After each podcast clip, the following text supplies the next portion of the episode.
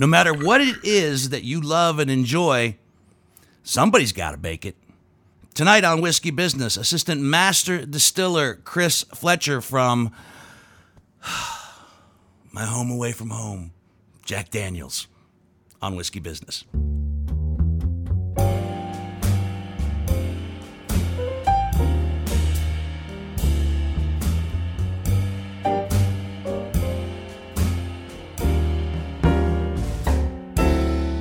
Hi, I'm Dino Tripodis, and welcome to Whiskey Business, the podcast not so much about whiskey as it is one with whiskey, but every once in a while, whenever we get the opportunity to be what I call whiskey centric on said podcast, we welcome it with uh, open arms and and open palates, if you will. And tonight is one of those wonderful moments where we actually get to get down to some of the nitty gritty. I'll go right to the guest bottle before I actually get to Mr. Hansberry here for a second. But um, yeah, Jack Daniels, 27, used to be only available in Asia or maybe in duty free shops. But now it's where it belongs in America. we'll talk about the 27 Gold and our very special guest, Assistant Master Distiller Chris Fletcher from Jack Daniels, who's with us uh, tonight. But Hansberry, a couple of notes first. Yes, I can't do the podcast without the amazing Greg Hansberry on the audio sir. side, and of course the amazing John Whitney on the video and YouTube side. Thank you, sir. Uh, reminding all of our whiskey loving fans uh, if, if you're listening to this podcast and you haven't subscribed yet, subscribe to Whiskey Business on your favorite podcasting app. Uh, maybe you like steal somebody's phone and you, you know you're just playing around with it and you go on the podcasting app and then you subscribe to us there. I've been thinking about that. You're, you're, you're, you steal. You, just- want you want people to steal other people's Uh-huh, yeah, phones and then subscribe to us. to Whiskey Business. Yeah. Okay. All right. Why not? Hey, whatever it takes. All right. Whatever it takes to increase the listenership, by all means. Uh, rate and review us while you're at it too. Wait, you could rate and review us on your uh, uh, significant other's phone too. Yeah. While, while you're at it, That's we'll just have all these crazy is- ratings. It's good. It's good. But, uh, Subscribe to us on YouTube while you're at it. Whiskey Business with Dino Tripodis. We're on the Instagram, the Facebook, the Twitters, uh, and uh, tell all your friends about us. we're we're here with all kind of fun stuff for you to to take a peek at, and just want to say, you know, uh, a big thank you for 2019. It was a great year, and we're very excited about where this podcast is going and the great guests that we have on it, including Chris Fletcher, assistant master distiller to Jeff Arnett. Oh, you know, there are certain names. For those of you in the whiskey know, uh, yeah, you know who Jeff Arnett is. And when when I was told that Chris Fletcher was coming, and I, and I hear, you know, master distiller, assistant master distiller, you think master distiller of whiskey, Jack Daniels. It would have to be some some old grizzled guy that's Yeah, a beard. yeah, that's been around, and and and then and then comes this. What are you? Thirty four, maybe at tops. Thirty. Not quite. I'm a little older than that. so- What? How much older? Not I- much. I'm 38. 38. All right. Still young. A young 38. The young, young Young 38 38, years of yeah, age. exactly. Thank you. Thank you for being here, man. Yeah, glad to be here. Thanks for having me. Uh, Assistant Master Distiller to Jeff Ar- Arnett. And you, you, it's almost like your destiny, right? I mean, you come from a whiskey family. I do. You have roots in the Jack Daniels history. I do, yeah. So I'm, I'm very lucky. I, I grew up there in Lynchburg, born and raised, and uh, my grandfather was our master distiller for many, many years. Uh, back in the allocation days of Jack Daniels, when you know we were kind of that original whiskey that you couldn't find, right? Everybody was wanting to get their hands on some Jack, and you know we were actually allocated until about 1980. Um, so every bottle of just old number seven was on an allocation for every state in the country. We didn't send one bottle outside the U.S. because we didn't have enough whiskey. Um, and so we've been very fortunate to grow over that time. And um, when I think back of you know what a what a distiller is, of course I'll always think of my grandfather. And uh, he started working there in 1957 and retired in 1989 as, as our distiller. and he, uh, but he was a master distiller from what, 60 something to 89, 66? 66 to 89, yes, master distiller. Yeah. Frank Wow. Frog Bobo. Yeah. How do you get the nickname Frog? It's a great question. So um, he grew up. My great grandfather ran our grocery store in Lynchburg. Of course, this was way, way back in the day. And so when my grandfather was a kid, you know, he had to work in the family grocery, right? That was kind of his job after school, weekends, and things. And there was a man that lived in the town, and his name was Frank Thomas. Well, my grandfather's middle name is Thomas. And so the older Frank Thomas finds out that young Frank, my grandfather, has the same name.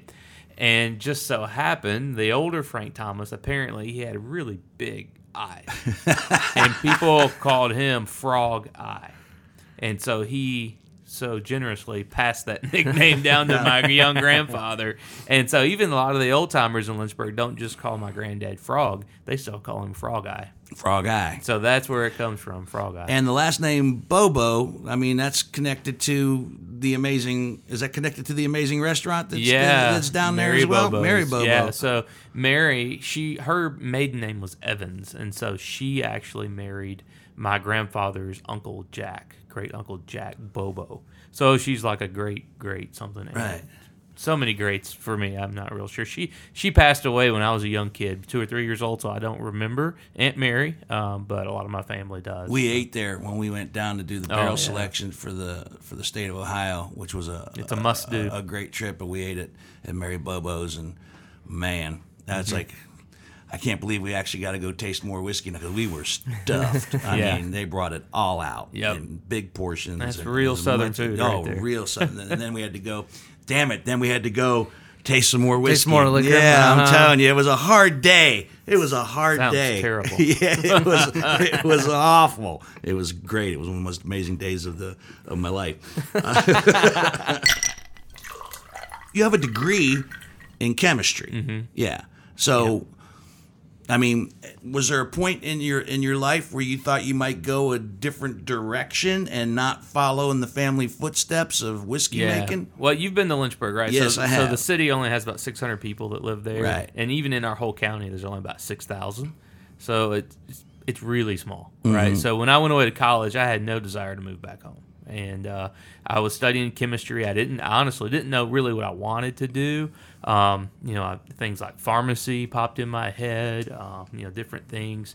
And then I went home one summer um, after my sophomore year, and my roommate wanted to go and take the tour at the distillery. So I was like, sure, we'll stay with my parents. We'll take the tour. You can learn about Jack Daniels. And so we were walking through there that day, and I needed a summer job, you know, before I went back to school. And I thought, man, this is a really good job. You just get paid to talk. It's perfect.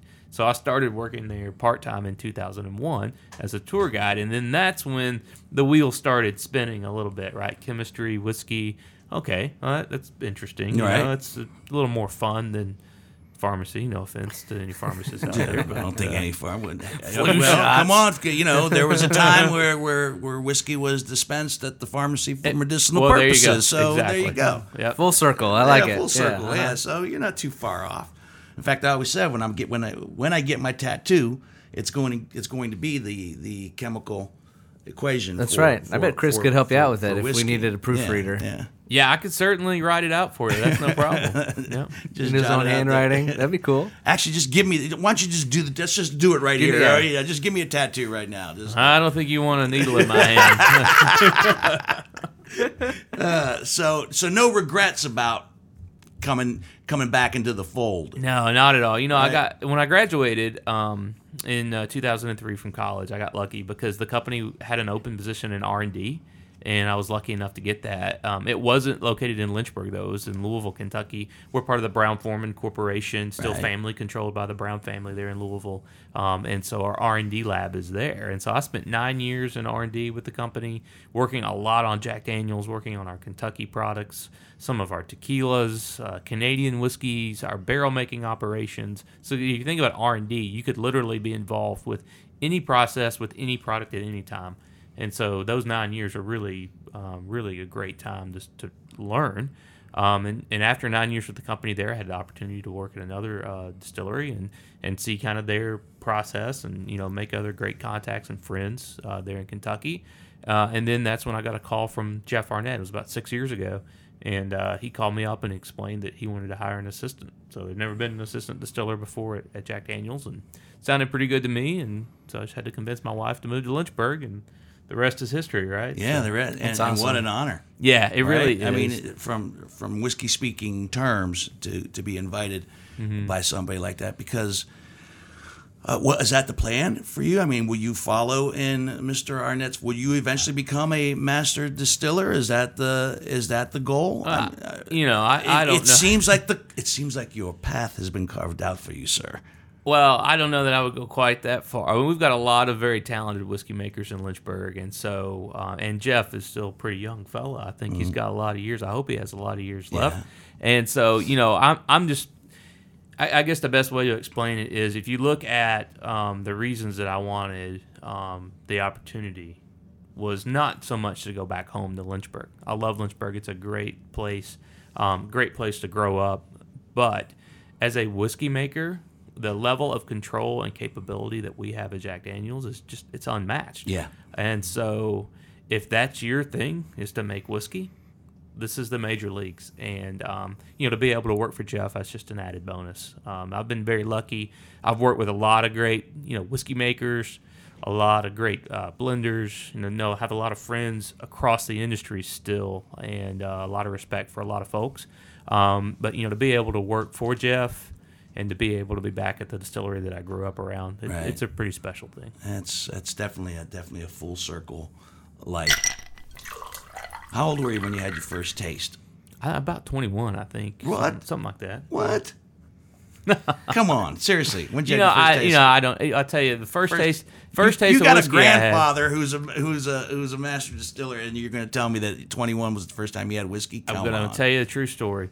So, first taste of whiskey I ever had, my grandmother gave it to me, not my grandfather. Okay. Right? Mm-hmm. I, had you a, go. I had a toothache. I guess I was kind of whining and crying, and my grandma dipped her finger in a bottle of Jack Daniels and rubbed it on my gums. So that's I don't know how old I was. I don't remember, but See, That it's was that's not just an urban legend. People really do that. Oh man. Oh, yeah. I- Yeah. Before we and I had a I had a, a, a tooth go bad on me at nighttime, and I, and the dentist was going to do an emergency root canal the next morning. But the night before, I, I literally I literally took a, a, a, small rag and dipped it and and soaked it in Jack Daniels. I'm not kidding. You know, guys, and, and put it right there on the on the tooth. You know, screw whatever salves and ointments you could put on there to, to take care of it. That's what. It, but that that saved me. I There you mean that, that that kept away the pain. and it tastes a lot better too. Yeah, right. So, so I just kept it there on the on the on the tooth till the morning, and I'm gonna try that. I go into the dentist office at 7 a.m. and he's like, whoa, Whoa. whoa. he goes, "What'd you do? A little cowboy dentistry until you got here." Is what I did. There's so many things we're going to get into here, and we're going to cap it off with the with the 27 gold. First, um, you, you happen to, to to bring these little these little uh, plastic glasses, which are doing some advertising for the the Jack Daniels, the Tennessee Apple, Yeah. which just came out, and I asked you how this is doing, and it's very well. it's kicking ass, isn't it? it is. It is. You know, just exploding. And, and we had high hopes for it. Uh, we think we have a really high quality product. Um, we have real apples in there. It's all natural. Has real Jack Daniel's whiskey in it. Um, so we do feel like you know we're able to put those flavors together in a way that nobody else can. Um, but the response has just been phenomenal. We're very excited for the future of, of our apple flavor. That's great, and I've already started mixing them, having fun with the with the apple and the fire and the honey. Yeah. Yeah. First, I did the apple and the Jack Daniel's fire for a little cinnamon apple, and then uh, I was with uh, Mr. Uh, Grinstaff in in in Nashville, and he suggested. Uh, throwing some honey in there too Yep. for some apple pie and uh, and that was awesome so yeah i mean who needs turkey at thanksgiving we don't need an apple Right. pie. you at got least, yeah. apples and honey Yeah. and, and cinnamon. Yeah, so I'm glad that's I'm glad that's working out and taking off. It, it really is. You know, it's, it's such a great way to bring people into whiskey um, because you know there's not many people, and maybe some people do this, but most of the time, you know, when you, you're going to go out and have your first whiskey, and you typically most people won't order, you know, I'll have a Jack on the rocks when they walk up to the bar. You know, something. This is kind of a pre-mixed cocktail ready to go. Um, like I say, with real apple, all natural, um, and it's such a such a great product. And the Jack Daniels number 27, we'll talk about this just a little bit. This is uh, uh, in Maplewood casks Oh, and good. double mellowed, which we'll get into a little bit more later. I'm to move this off to the side for just a second. And I'm going to hand it off Keep to my my friend Deli. Yeah, keep an eye on Deli. Yeah. Don't let him crack that open. He just left. But uh, but I'm very curious about what we've got here.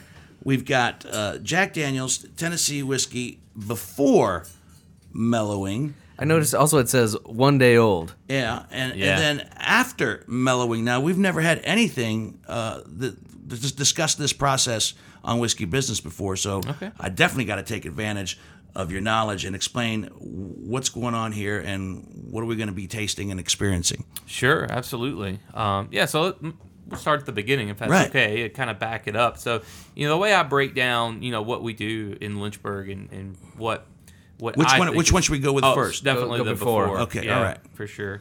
Um, yeah, and the white coat. Go ahead. Thank you, sir. Um, so, you know, the distillery function, right? So turning grain into liquid whiskey, you know, that, and that's a that's a big piece of the puzzle. Obviously, um, there's a lot of things that we do very traditional, um, still you know somewhat unique anymore in American whiskey. Um, and then the second thing is the charcoal mellowing process happens right after distillation, and then the last is the barrel.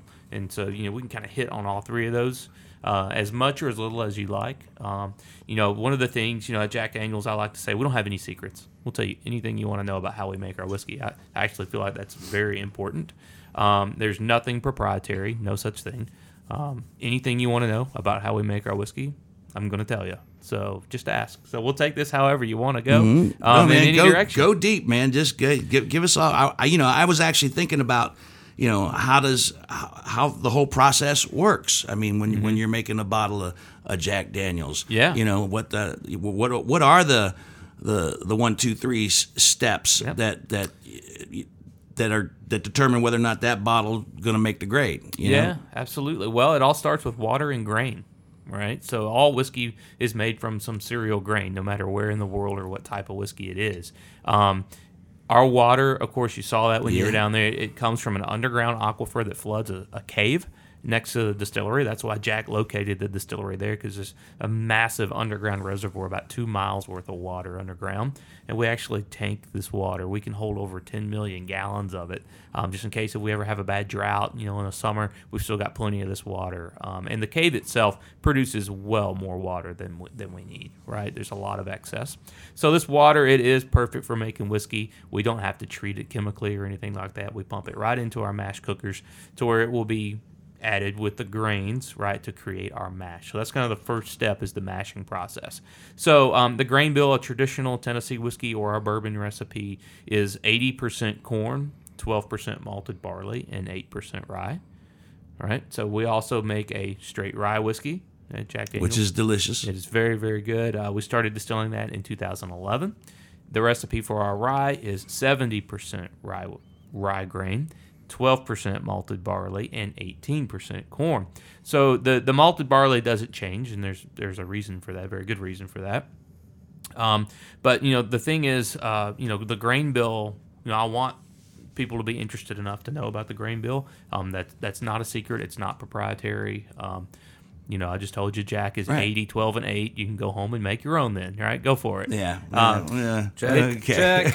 It's comical, right? I I mean, I'm sure you're an excellent distiller, but you're not going to recreate No, Jack I'm gonna- Daniels because I'm going to know. try, but right? no, no. Math for adds up, I Go get for that it. much. Knock yourself out. Uh, I'm not. I'm not saying that grain bill is unimportant, but it's it's comical to think that that's Sure. some kind of secret um, to try to cover something up. No, I, I, like I said before, I want you to know all you want to know about our process. So. Um, the mashing process will grind all the grain on site at the distillery into like meal, right, or, or flour, and then we'll add it to that cave water in our mash cookers. And so we start with the corn, and we'll cook it to a boil. And so it's basically like making a big tank of grits. I don't know if you guys. Eat I like grits. grits. You Oh, like grits? I All love right, good, very good. So what have we done in that process? We've basically gelatinized all the starches from the corn, right? So we've made like corn pudding, right? That starch is critical. The starch is going to be the whiskey eventually. Okay, so after we cook that corn, we make our grits. We're going to add a little rye, just eight percent, just a little bit, just a touch of spice, not much. You know, you know, traditional Jack Daniel's not a big spicy whiskey. Now our rye whiskey, on the other hand, at seventy percent, much more spice coming from the grain. Right. So then we'll cool it again and add the malted barley. Now, malted grain is critical for what we do. You cannot ferment grains just because you grind them and cook them, because grains store their sugar as starch. Right? Starch is a massive ball of sugar, hundreds, thousands of sugars all bonded together in this huge, gnarly ball. Yeast will not even see That's the that. official term, gnarly ball. Yeah, Gnarly gnarly ball. ball. There you Yeah. go. Just I just made that up. It's the first time I've ever said that. But hey, here we go. It's on camera now. it's official. Uh, yeah, it's official. And so this massive ball of sugars that cannot be fermented, and so you have to break that down, right? You have to break those sugars off, small little simple sweet sugars. Now, if we were making wine out in Napa Valley or wherever. Right. We don't need to worry about breaking down starch because grapes don't have starch, right? Grapes are generally sweet when you eat them, right? Mm-hmm. Because they store their carbohydrate as these small, simple sugars already. So when you're making whiskey, though, out of corn, out of rye, whatever, you've got to break that starch down. And so we use malted barley for this. This is a very traditional process. Back in the day, you would have had to have malted or sprouted. Malt just basically means that the grain has been sprouted. When it sprouts, it creates things called enzymes naturally. Um, so what happens is most of our, our malts coming from the upper Midwest, they harvest it out of the fields and they, they put it in tanks of warm water. So there's a bunch of little seeds of barley, right, that come in, you know, in that tank. And every little seed is sitting in there and it's got plenty of water. It's nice and warm. Well, it thinks it's still out in that field. It doesn't know that it's in a tank, right? So when it's warm and it has water, it must be springtime. What does barley do in the spring? It grows, right? So as soon as it sprouts, they drain the water off and they blow dry it because we don't want it to grow into a full barley plant. Right. We just want that sprout, right? Because that sprout will create things called enzymes. These enzymes, fancy word, but it's really simple. It's just like a pair of scissors. Think of it like that. These scissors, though, these enzymes, they only cut one specific thing, and that's starch. Now, Okay. the reason that that barley needs to break down starch is because think about it it has to break down its own starches within that seed into the small sugars to have energy to be able to grow up through the ground right and to get exposed to the sunlight once the plant is exposed to the sun then obviously via photosynthesis it can create energy that way but prior to that, when it's buried under the surface of the ground, it gets no sunlight. So this is Mother Nature's natural way of breaking down these starches. Okay? Okay. So when we get the malted or sprouted barley down to Lynchburg, we grind it up, we add it to our grits. Right. That same natural enzyme cut up the starches into its components. That gnarly ball. the gnarly ball into the little simple sugars. And then that's what we can ferment right? Yeast will ferment sugar. Every alcoholic beverage in the world beer wine or spirit is made via yeast fermenting sugar Right. not starch. So we have to break down the starch and we use only natural malted barley to do that Yeah, I'm not. Uh, I'm not making my own Jack Daniels. I lost you at Sprout. I'm just gonna let you guys do all the heavy No, that was lifting. awesome. Yeah. that enjoy. so, so, so, what do we got here? So what we have here, right? So after we have broken down that starch, right? We fermented it with our yeast. We have our own yeast culture that stays in our lab. We bring it over fresh every week. And that's unique to Jack, right? Unique or to whatever. Jack. A lot of people have proprietary yeast, um, but a lot of people say that, but they just outsource it and say, Mm. "Oh, yeah, they have a big catalog and they buy yeast number 108B, right, or whatever it is. Right, and right, that's right. Their, that's their number. Um, at Jack Daniels, we have a yeast strain that we've harvested all the way back from 1938 when we started after Prohibition, and we still grow our yeast up fresh from that mother culture every week for our distillery. Wow. So we have our own microbiologist bringing it in to ferment those sugars, Mm-hmm. right? So the fermentation is basically like making a beer. The yeast consumes the sugar, it makes the alcohol, literally makes the whiskey. So certainly we're not going to outsource the yeast, which No. is the very thing that makes our whiskey. Um, so another thing that we do at Jack Daniels that, that some people choose not to do. Um, not saying it's wrong or right. It's just a difference that we believe in at Jack Daniels. So proprietary yeast is kind of a loaded statement, right? And so now you know what it means at Jack Daniels. So after fermentation, we And, and sorry to interrupt, but the, the different yeast strains affect the flavor of whatever you're making, right? Massively. Sure, so, sure okay. massively. Right, right, even right. even the same yeast strain that could be stressed for any unknown for, for if you if you don't treat it well, if you allow it to get too hot, if you expose it to something that's contaminated with other Say microorganisms. It's like my wife. So, uh, no comment on that. Okay. yeah, you make sure she watches this portion of the podcast. Yeah. So, it, but it, but you're right. The yeast, in my opinion, is the number two source of flavor. Okay. Right, only behind the barrel.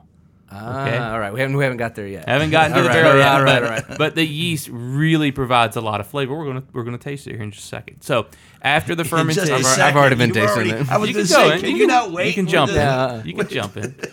But uh, after the fermentation, of course, we distill it. Um, uh, quickly, distillation is how we separate via heat or steam. It cooks the alcohol out of this beer. Um, now, our distillation system, it's really like a double distillation system. There's a copper column with an attached pot still that we call a doubler for the second distillation. They're all made out of copper, 100% natural copper. We don't replace it with any stainless steel or anything like that. And then, you know, have to worry about adding copper back artificially. All stills are natural copper at Jack Daniels. So the only thing that touches that hot whiskey vapor is copper, right? Copper makes a cleaner, more consistent whiskey, but it does erode over time, right? It reacts. You know, a copper penny will react. If you just put it outside in the street here, it'll oxidize and turn colors mm. does the same thing in our stills, and we have to replace our stills about every 10 years. And it's really expensive, Yeah. right? So it's something that, again, we believe in that tradition of 100% copper distillation of Jack Daniels. So that's what we have in this first cup. And f- right away, the nose. Like if you ever been on a, a tour of a distillery, Yeah. this is what you're smelling, right? Yeah, well, you get a lot of that corn, mm-hmm. right? Eighty yeah. percent corn, right? Grain bill, a lot of corn. Kind of, there's some sweetness there as well, but the graininess really lays over the top. A lot of that kind of fermentation note that you get, little taste. So when I roll that around, I like for you to push your tongue up to the roof of your mouth. It has a, it's almost slick, a little oiliness to Yeah, it. yeah. And then out on the edges, there's a slight bitterness. Corn has uh, an element of bitterness to it naturally. Um, there is some sweet character kind of across the tongue, not really clearly defined though, right? Um, you know, this, if we took this freshly distilled whiskey and we put that into one of our barrels, the federal government would require us to put bourbon on our label, right? Uh-huh. Yeah, and that you know, how many times over the course of my long life has that misnomer been the case? You know, What's Yeah. the difference or You know, whatever? like, what's your favorite? You like, is Jack Daniels your favorite bourbon? I go, Jack Daniels is not a bourbon, my friend. Right. It Well, well let's talk about that. That's, Yeah. That, we'll we'll get into that. So this second pour here, as you can see, still clear as water, right? But this has been through 10 feet of hard maple charcoal that we also manufacture ourselves from scratch. We burn these this maple down into hard lump charcoal. Um, now, this process, it's, it's basically a filtration process. It's really a removal process, not an additive process. If you think about it, if you've ever used like a water filter at home on your tap water or something, Brita or whatever. yeah, if you could crack that thing open and you could see the inside, charcoal, right? Now, when you run your water through it, does it come out tasting like coal? No. Does it come out tasting like So, smoke? so why why No. specific the maple then? That's a good question. Thank you. I don't really know, other than the fact tradition. Uh, we, you know, uh, I, no, I'm saying like, I should re- I should record. We should do more podcasts. You know, in the in the, the afternoon? In the afternoon because you're very inquisitive. You're, you're on- Normally we do these like at eight o'clock things. and we're already like exhausted and loaded. at nighttime. I'm hitting my peak right now, baby. at, night, at nighttime, I can't get a legitimate question out of them. almost five o'clock. uh, but why maple? You know, I think because it it grows very commonly in the area. Uh, you know, through kind of really the whole eastern U.S. So you find that hard sugar maple. Now we burn it to full on charcoal, pure lump coal carbon. So theoretically, any wood that you use, if you burn it and combust it fully to coal, Right. there shouldn't be any residual flavors in it, and there's no flavor in that. And so you could right away you could smell. It's not adding. There's no smokiness. No. There's no char. A lot of people say, "Oh yeah, Jack Daniel's just got that charcoal taste." That's the most bizarre comment I've ever heard. And do you do this true. th- these these bottlings for this specific reason to, to educate us? simply I mean, for I can't education. go. I can't buy that in in in, No. in the in the uh, gift shop. no, no. And then I asked before, this is pretty much moonshine, but you you guys you said you watered it down, so it's not. Well, hopefully they were a little more consistent than Sure. than some of the fellows making uh, wow. moonshine In the whiskey, backyard. in the- It the, the the difference is amazing. It is. Between, it is. between the two. I mean, I'm tasting just them the again. nose of it. That Yeah. heavy corn is, is Yeah. it's removed. It's taken away, and you get that Yeah. fruity kind of floral apple, a little apricot, even a hint of banana. All of those aromas, they're in the first cup. It's just really hard to smell it because there's so much mm-hmm. of that heavy corn note. That's I mean, I would laying I would it. buy a bottle of this if, if it nice. was, as it is as Yeah. is. I would buy a bottle of this and drink it. Yeah. mean- well, It looks pretty. and you're really tasting the flavors that Right. our, our yeast creates. And quite honestly, as a distiller, what do we really make? That. Yeah. Once it's in a barrel, what can we do? Nothing.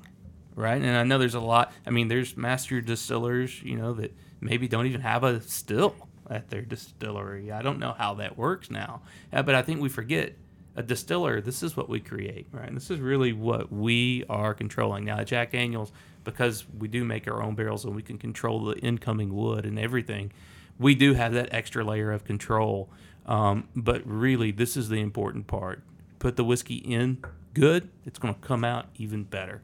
Okay? Good in, good out, right? That's good. It's clean. is. It's real clean. Real clean. Yeah, that's, like I said, yeah, man. I would I would I would buy a bottle of this as is. Yeah. As well, you it- can you can taste. There's nothing added. No. Um, you know, there's there's no color. There's no flavor added. Um, this does not prevent us from being labeled as bourbon whiskey, though.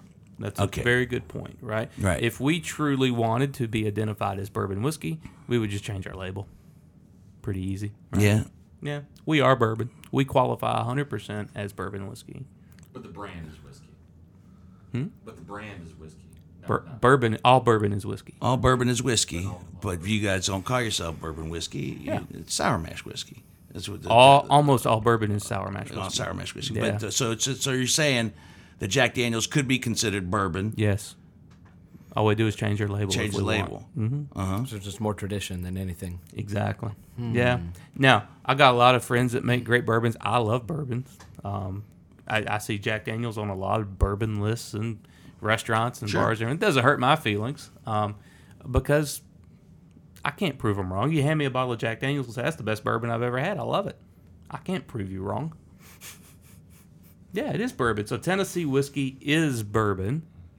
It can only be made in the state of Tennessee. You can make bourbon in all 50 states in Right. the U.S. legally.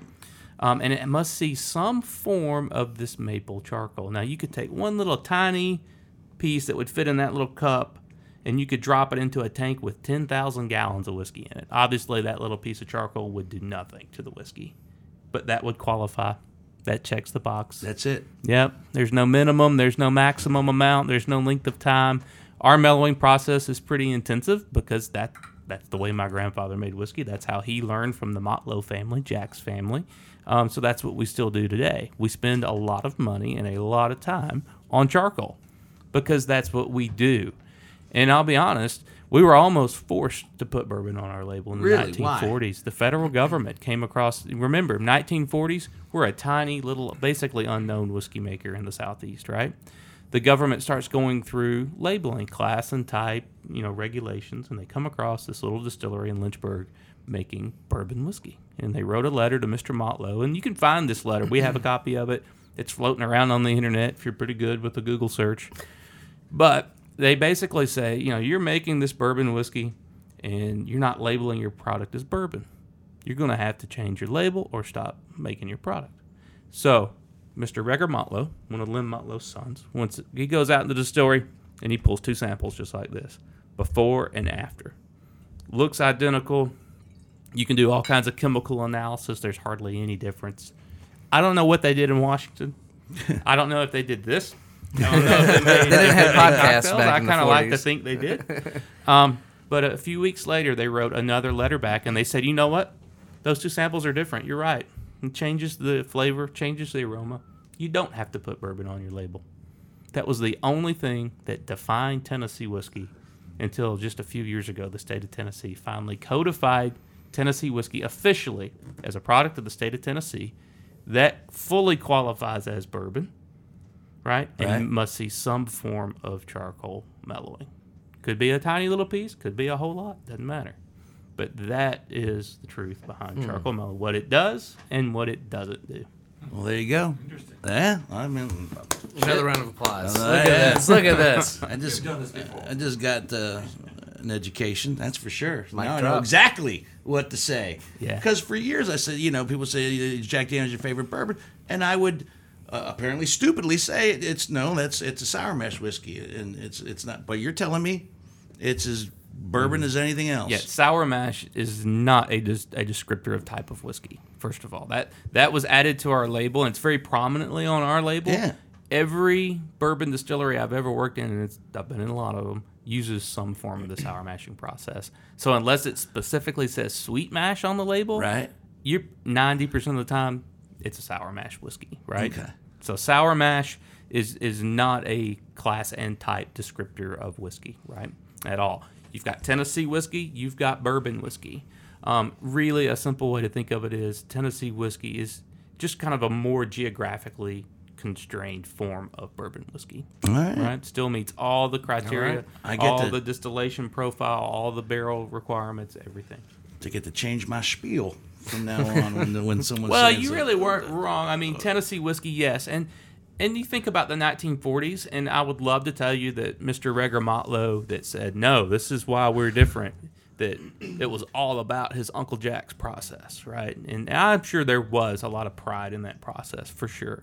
But I think also, I mean, if you look at our brand, 1940s bourbon was as hot then, maybe almost as it is now. I don't know. And here's this little brand unknown that's in a square bottle. It's got a black label, nothing like any of the other big bourbon brands on the market at the time. And it's not even labeled as a bourbon. I, I personally believe this is just my hunch that as much of that decision was probably driven through marketing. He wanted the product to stand out clearly. Just look at our package back in that day. Very unusual, and I and I just think he didn't want to be another bourbon on the shelf. It's yeah, iconic it's, label. It's, it's interesting if you go down to Jack Daniels and, and you take the tour when you're in the in the foyer there. You can see the uh, all the different bottles Mm-hmm. through the years, and that in that first square bottle, you know, and it's it's changed a little, but not Yeah. not much o- over the years. Yeah, just subtle things here and So, there. yeah, very subtle things. Now, you, I don't even think you stepped around the corner and saw the uh, the little the little Jack Daniels The shrine, shrine, Oh, if you will. That's just there's there's all all my whiskey on this podcast is stored in the next room. Awesome. There's we've had over well counting uh, this one today. I think we'll be at 111 or 112 different whiskeys that we've had on the show. Great. But in there, Jack Daniels has its own little area. And Awesome. if you walk in there, you'll see some of the uh, master distillers bottles that have been come through. Uh, uh, the, The Frank stuff. the, we had the Sinatra Select on Mm-hmm. recently. Uh, again, of course, there's oh, there's a there's a bottle of uh, number seven that uh, still had the higher proof on it before they lowered the proof from my uncle's wedding. Mm-hmm. Yeah. that uh, I never opened up, and it's still sealed. Still? still, Oh, yeah, okay. yeah. I'm. I don't know when I'm going to open that, but it's the old proof.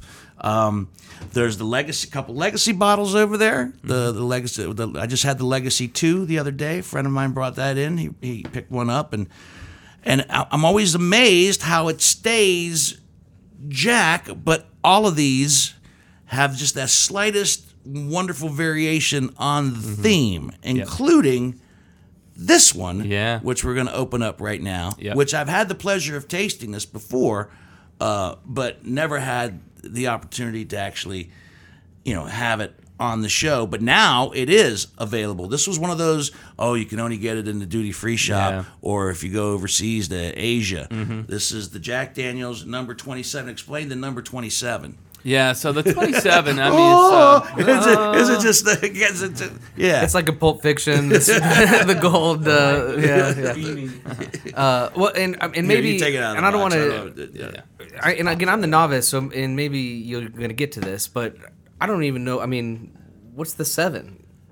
Yeah, so the old number seven, we don't really know the truth. Nobody really it. knows the whole Okay. story behind old, old number seven. You know, I could make something up kind of. All right. And a lot of people have. Yeah, a lot of people years. do. Yeah, a lot of people have over the years. To be but- honest, we don't really know where it came from. Now, the 27, and this is um, this is a bit of a goofy story. I'm not going to lie, but you know, I don't I don't name the products. First of all, I just help make the liquid, and so um, so this stuff. is a double barreled whiskey.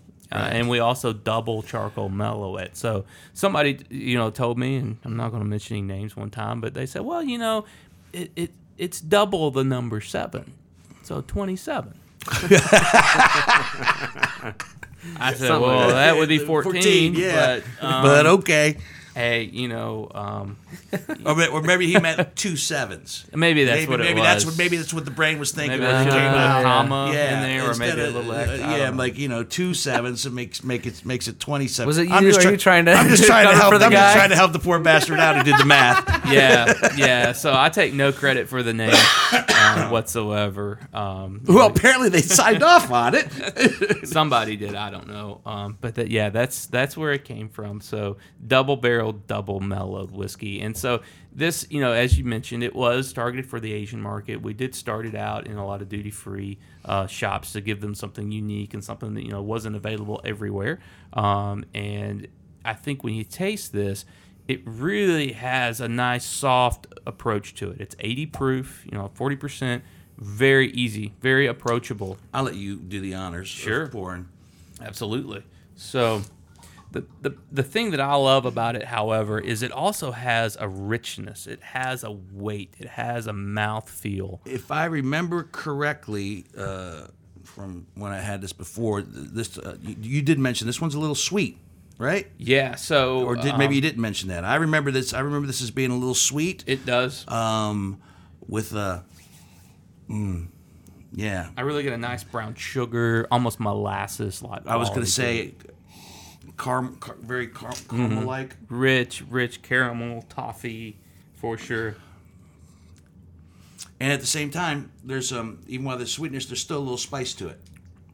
a little bit of spice absolutely on the back end so all of our whiskeys are going to spend a minimum of four years in the oak barrel brand new toasted and charred oak barrel all jack daniels between four and seven years typically so after four years in that oak barrel we remove the whiskey and then we put it into a maple barrel that we also make ourselves. We make all of our own barrels from scratch right? That's a big difference in what we do as well. We're not we're not buying the the number one ingredient. All that color is barrel and over half the flavor is barrel. So it's the number one ingredient of straight american whiskey. And you know most companies have to outsource that. They don't have the capability to make their own.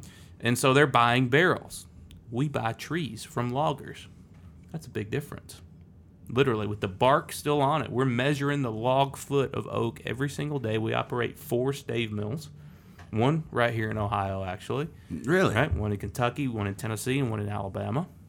We're debarking, quarter sawing those staves out of the logs, and then every day our own coopers make our own barrels for Jack Daniels. So huge advantage, especially when you're looking at a product like this, um, because that second barrel is a maple barrel. Okay, the maple barrel brings out those rich, I think you said caramel, Sweet. brown sugar, those rich sweet notes. The thing about this, being an 80 proof whiskey, very approachable and Very. nice and light. So smooth. But it but it has that it has weight to it. It has a viscosity. It has a creaminess to it that typically at 80 proof you don't get a lot with with lower proof whiskeys. And you know, being at 80 proof to have that nice contrast, very light and approachable, but yes, weighty, creamy, heavy mouthfeel. Uh, the maple barrel is, is really creates a great profile. And now the the the number twenty seven is available in the states as well. It as we is. speak. I know It I saw is. Mm-hmm. it down in Tennessee, obviously when I was down there. But you're saying it's uh, available. Absolutely, should be available right here in Ohio. Right, should be available at your, at your favorite whiskey shop. Um, please ask for it. You know, out there if, if you don't see it. We're laughing at you. You put the lid on that thing pretty quick there, Dino. I just you know, I'll take the lid back off again. I'm just saying. I just Say, we, you know at that's first just- was just the taste. that's Now we just- can savor I love it. that sound anyway. So anytime. That's when you know something good's coming. Right. That is good. Right, there, there, I heard I'll- you. I'll- I heard I'll you leave it wait. up. He waited until you stopped talking until you opened it. I noticed that. Yeah, yeah. Hey, That's, hey. That's that's one of my favorite sounds in the world. Is a cork coming out of the bottle. I love it. Yeah, for sure. So, um, and, and how this it hasn't been. It's just just this year that we started seeing 27 pop up in in the states. Yeah, so we've been rolling it out across the, the country uh, within the last year, and um, it, you know it really is. It's a really unique whiskey because of that kind of flavor contrast I was just touching on. Um, the other thing that's really challenging and why we've been slow to expand it, it's the maple barrel. Um, so the maple barrel, it's a gorgeous barrel. First of all, you got those beautiful streaks of light and dark wood. It makes gorgeous whiskey, right? Right. The whiskey stays in this ba- maple barrel six months to a year, basically until we get the flavor right, and then we get it out of that maple barrel as soon as possible because they're very porous and, and they leak a lot. They leak about as much in six months as an oak barrel will lose in four years. Oh wow. So there is a bit of a challenge with mm-hmm. maple barrels, and so there is that balance that we are, you know, certainly monitoring very closely. And when we're we're tasting that whiskey, as soon as we get it right from a sensory profile, that kind of rich, weighty, creamy mouthfeel, we get that whiskey out and we get it in the bottle.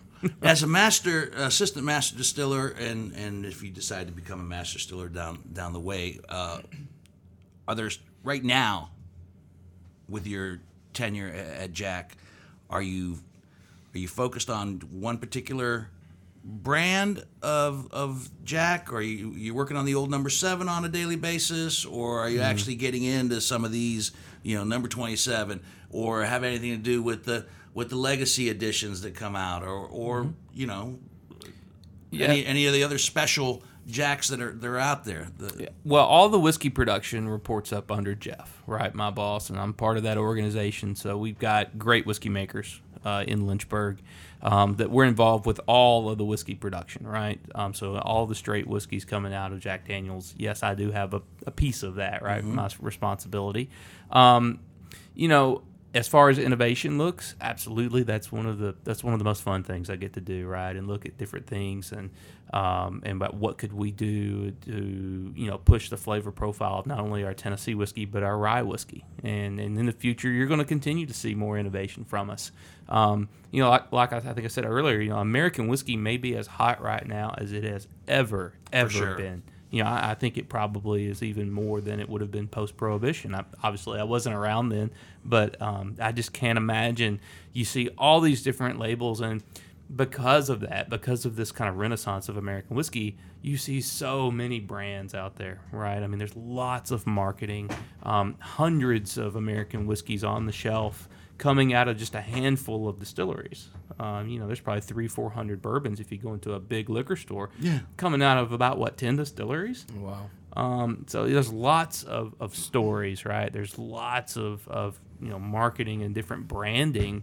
Um, but when you when you excuse the word, but distill it down, um, it's really coming out of just a handful of places, mostly, right? I mean, there's a lot of micro distilleries popping up. Sure. that's cool. I think it's really there's cool for these guys. so many craft or whiskeys that that started that started popping up like these the craft breweries with the beers. Now, Mm-hmm. Yeah. Mm-hmm. now you're seeing it with the with the craft distilleries with the with the specialty whiskeys and the and the you know small batch whiskeys of of sorts. But Mm-hmm. yeah, when it comes right down to it, though, the big boys there is so many. People say, "Wow, you guys went through 110 bottles already." Uh, you ever afraid you're going to run out? Like, no, I don't think. I, I think We just started with the best ones. Yeah, I think I think we'll die before we run out of uh, whiskeys to have on the show. Well, you know, I think the the big thing with me and with Jack Daniels is transparency. We want you to know how we make our whiskey. There are no secrets. Um, we, we make every single drop of whiskey. We make every single barrel that our whiskey's aged in. It's all coming out of one place, um, and it has one brand on it, right? And yeah, we have this great Jack Daniels Gold, and we have the Jack Number Seven and Jack Single Barrel. It's all Jack Daniels whiskey. So Right. you know there there is, and and you know growing up in Lynchburg, it's a little town, 600 people. I mean, we don't we don't have a Walmart, we don't have a McDonald's, um, but we're really good at one thing. Really good. And so, you know, we're pretty proud. You know, we, we are who we say we are. We do what we say we do. And that's why you see Jack Daniels on every single bottle. I'm debating whether or not to uh, nominate these two knuckleheads as send them in as Tennessee Squires. Yeah. You sound like you're kind of. I'm on the bubble. Oh, I'm on the bubble. I'm on the bubble. All Maybe right. not so much with Johnny, but definitely with this one. I'm not quite sure what it is, so I don't know how to defend myself or to thank you. Uh, uh, uh, oh, Tennessee Squire is quite the. you can, Oh, okay, then I want to do it. Okay, You here. the, yeah. Dubsy. I, I picked these up last time I was down. Oh. Yeah, thing. I picked up uh, this when I was in the gift shop last What time. is that to, for the radio listeners? The Tennessee Squire. that's right. The Tennessee Squire Association. Um, this is uh, what, it, what from from one of the barrels. Right. Yeah. and the barrel stave. yeah, barrel staves, and, and then uh, the the glasses and the shot glass. Very proud of this. And I get a Jack Daniels calendar every year, and I also get fun letters with from with apologies for walking on my property to cut through to. I get a little piece of a land in Lynchburg that's supposedly all mine that I plan to retire Oh, yeah. to on some ti- You get someday. one square inch. one square. That's right. one Put your square ashes inch. Don't laugh. That's been done. I believe it. I believe it. well, oh, that's been done for sure. Put the ashes Yeah. there. All right, all right. I'm, I'll do it now. I guess I'll do it. The, the No, you can't do it. You can't do it. You have to be. Oh, be- be some- I- I, I nominated? believe that's correct. You have to. Some a squire has to nominate you. So, Okay, I'll play my cards right. There's no money involved. No, you no. cannot buy your way no, in. you, gotta be cannot. nominated. buy You have way to be in. You're one nominated. of my favorite people. Me too, Dino.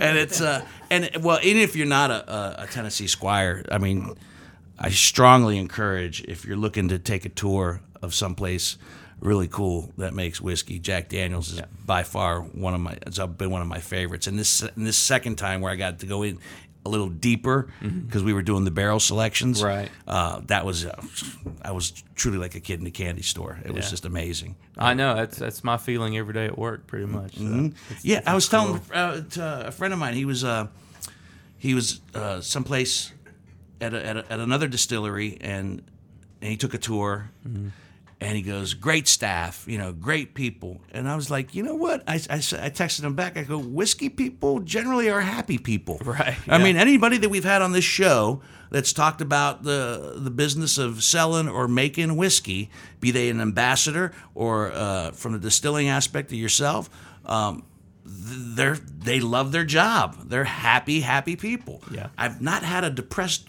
whiskey person yet. Yeah, other that's in than the me. gin world. That's in the gin world. Yeah. Well, but I think that plays into the um, part of it is the storytelling. Like we've been talking about. The first thing I wrote down was oral history. Everybody has a story to tell, and it's in your family and your friends and this long history. And I mean, that's got to be a fun, cool thing to be a part of. It is, you know, and, and, and there's such it's such a um, you know, it's such a gentleman's industry in a lot of ways. You know, I've got friends working in a lot of different distilleries um, in the industry, and I've worked in a lot of different distilleries. I've been very lucky to work with people, um, you know, across you know multiple distilleries and distillers and things, and so um, you know, I will say if people have questions about what we do in Lynchburg, and, and, and you would think there's all these secrets and all this proprietary stuff, and at least as far as we're concerned, there's not. Um, and we collaborate and we talk and we're friends. I mean, sure, is it is it a friendly rivalry? Maybe a little bit. Oh, sure. Um, but you know, if if uh, you know they say a, a rising tide lifts all ships, and and I think you know everybody you know in the American whiskey industry right now we're enjoying that um, as a whole. Um, so I think it's a great time for American whiskey. It's a great time for Tennessee whiskeys. Yeah. Uh, we now have like 40 distilleries in the state. They're not all making Tennessee whiskey, um, but a lot of them are. Um, so it, you know, it's, it's it's really a great time to be an American whiskey drinker. Well, I appreciate you coming by Whiskey Business this afternoon. Uh, how often are you on the road? I mean, what do you what, you got to you have to do something later tonight, right? Yeah, so we have we're going to a dinner later on, a whiskey dinner tonight. So and you'll, and you'll be talking great. about this whole process. And, yeah, different thing. You know, I like to take it however folks want to want to take it. Um, Mm-hmm. You know, I love to talk about how we make our whiskey. I, you know, to me, um, that's the most important thing. Ask questions. Ask how the mashing process and the fermentation and the distillation and the barrels. Ask questions and know what goes in there. You know, I think you know as a producer, that's what we owe um, the the consumers, the people that enjoy our product. I want them to know how we make our whiskey. I think it's important. Um, I'm a distiller. That's what I do. Maybe that's why. I And think how often are you on the road doing what you what you like? You're sitting here I, talking I with travel us. uh, about 80 days a year or so, okay, something so like that. and the rest So, of the time you're in Lynchburg. in Lynchburg making whiskey. Yeah, so Jeff travels um, usually less than that, about half as much as I do, 40 to 50 days. I'm usually about 80 days on the road. So. Nice. Well, man, we sincerely appreciate uh, Thank you. taking the time out. I want to thank you, Chris Fletcher. I want to thank Jeff Fulham for putting it together again. Again, he he's uh, he's come through for us like about three or four different times now with uh, uh, different uh, Brown-Forman people Yeah. uh, to come over here and, and grace us with their presence and their their knowledge. We'll keep him around. Yeah, keep him around for sure, man. He's and he sits there so quietly and doesn't want to be a part of anything, and yet he's been instrumental in getting great people like yourself here. So thank you, Jeff. I appreciate it, buddy, so much. I appreciate it. Um, Whiskey Business is a Never the Luck production, produced on the audio side by Greg Hansberry. And I just want to make a note. We'll uh, you mentioned your uh, your Jack Shrine.